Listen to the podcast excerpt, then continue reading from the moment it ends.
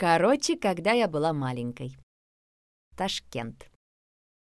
Короче, когда я была маленькой, я была в Ташкенте. И тогда Узбекистан еще был в составе СССР.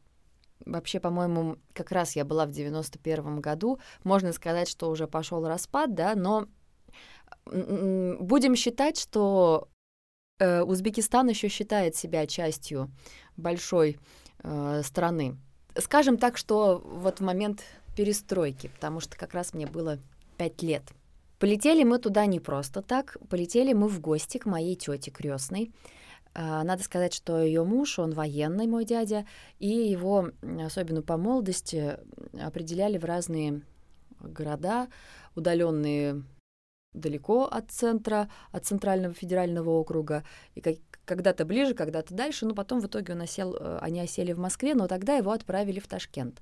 И мне это путешествие запомнилось как путешествие практически в Нарнию, потому что это было удивительно. Э, Узбекистан еще процветал, не успели закрыться все эти фабрики, то есть у них э, было налажено производство, вот эти все ткани, все производилось. То есть я была в Ташкенте, и он цвел, благоухал и был хлебосольным. Люди там были довольные, радостные, было что есть, было что пить, и вообще там культурная жизнь процветала. Я не знаю, как сейчас, я знаю, что сейчас там квартиры чуть ли не за 20 тысяч продают, и вы сами знаете, что многие приезжают к нам работать, потому что там нет работы. Но тогда, когда я была там, там просто был такой прям восточный рай для меня. Рассказываю про Ташкент. Знакомство с Ташкентом началось с полета на самолете, потому что я это прилепляю к Ташкенту, поскольку это был первый полет в моей жизни. Помимо того, что мне сильно заложило уши, я это, конечно же, ревела, когда мы поднимались и э, спускались на самолете, это все не считается а что считается? Считается пирожное, которое я съела в аэропорту. Не помню, какой был, по-моему, все-таки Домодедово. Но вот точно не скажу.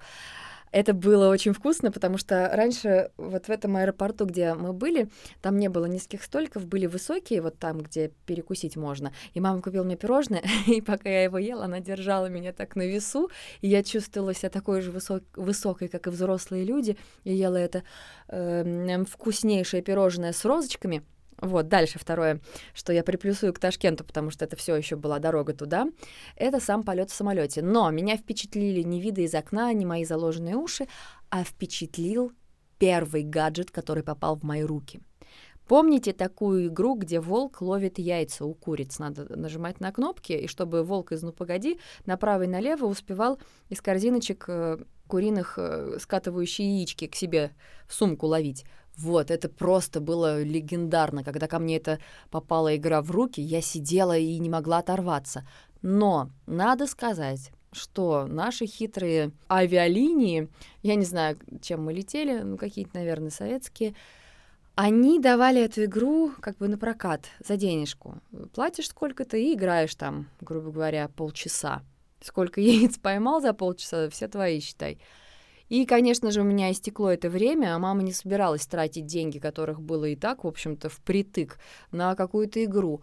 Ой, как, как я расстроилась. Я, так, я хотела играть весь полет. Это мне казалось просто чуди... Я никогда в жизни такого не видела. То есть я жила в деревне, бабули с дедулей, конечно, никаких, ну, погоди, вот в этой маленькой коробочке, которая у куриц ловит яйца, никогда в жизни не видела.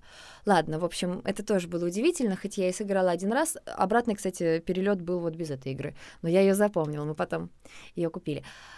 Ладно, все, теперь мы в Ташкенте, все, прилетели. Меня немножко, как обычно, маленькую потрясывало после дороги. Мне казалось, что я до сих пор лечу, даже когда уже сидела за столом э, в гостях, и мы уже ели, я, мне все равно казалось, что мы еще движемся. Я очень долго отходила вот от этих всех э, стрясок. Первое, что я запомнила и удивилась чему, что не было ванны. Э, в этих квартирах в Ташкенте, где вот у меня жили тетя с дядей, в этих квартирах вообще ни в какой не было ванной комнаты. То есть э, ты просто не мог помыться. Был туалет, но вот эта сама комнатка с ванной, и она не предусмотрена. Э, и все мылись в тазиках. Кто-то покупал какие-то там глубокие ванночки. И я как сейчас помню, мы мылись, э, точнее сидели в этих тазиках и ванночках на балконе, потому что в Узбекистане понятно, что жарко. И мы сидели на балконах и мыли нас в тазиках. Моя маленькая сестренка двоюродная, она вообще малютка, там ей годик еще не исполнилось, она еще боялась воды. И вот в этом процессе я прям наблюдала, как она к этой воде привыкла, потому что потом мы вместе сидели счастливые на балконе. Еще в Ташкенте я пи- первый раз в жизни услышала имя Кристина — Хотя потом я училась в школе в первом классе с девочкой Кристиной, но первый раз имя Кристины я услышала именно в Ташкенте. Когда пошла гулять во двор, меня отпустили с местными детьми познакомиться, погулять. И я так удивилась и несколько раз повторила «Кристина». Кристина, я покатала это имя по небу. Как помните, как Лолита, язык делает три шажка вверх по небу, вот так же Кристина. Я вот это катала именно на языке, мне так было удивительно, потому что оно напоминало мне и, э, и Христос, и Кристина, и тут все вместе, да. Христос, конечно же, я слышала. Христос воскресе. Пасху я тоже очень хорошо помню, это будет отдельная история.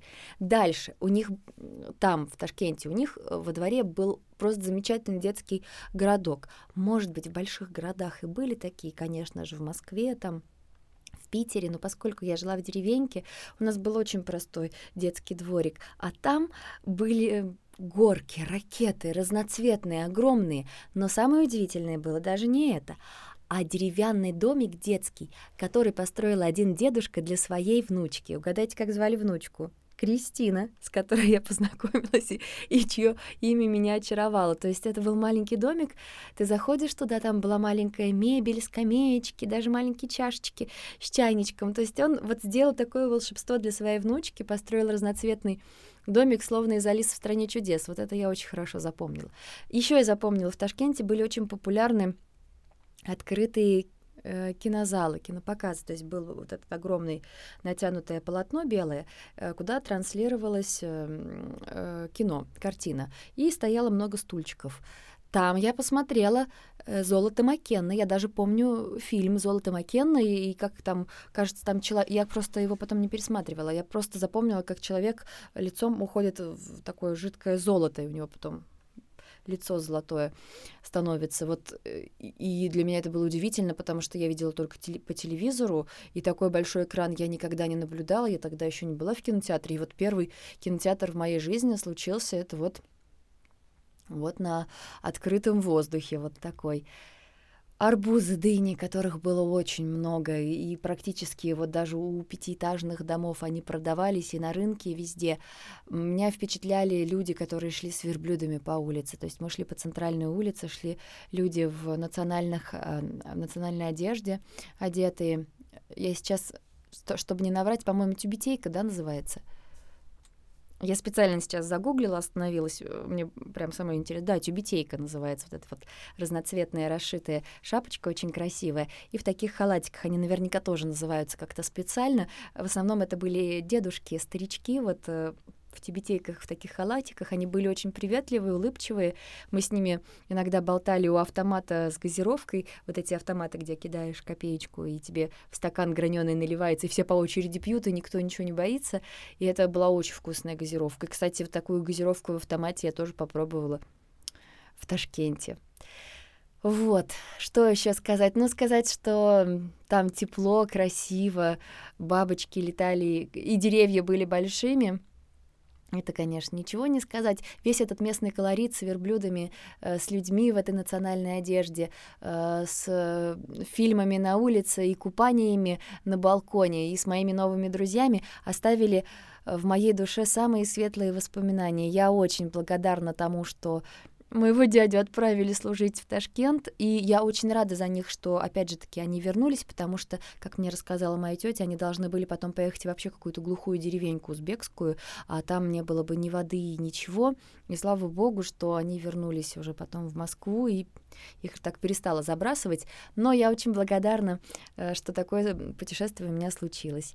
И потом, когда мы уже прилетели, Э, меня встречал дедушка в аэропорту, и он посадил меня на плечи. То есть я вот сошла на землю и даже не поняла, как я вдруг выросла вверх над всеми людьми. Меня посадили на закорки, и дедушка меня вот в, в этом море людей меня просто нес вперед как корабль. А, вот такой Ташкент. Извините, что много в этот раз, но меня что-то так вот накрыли воспоминания, и не смогла остановиться, Остапа понесло.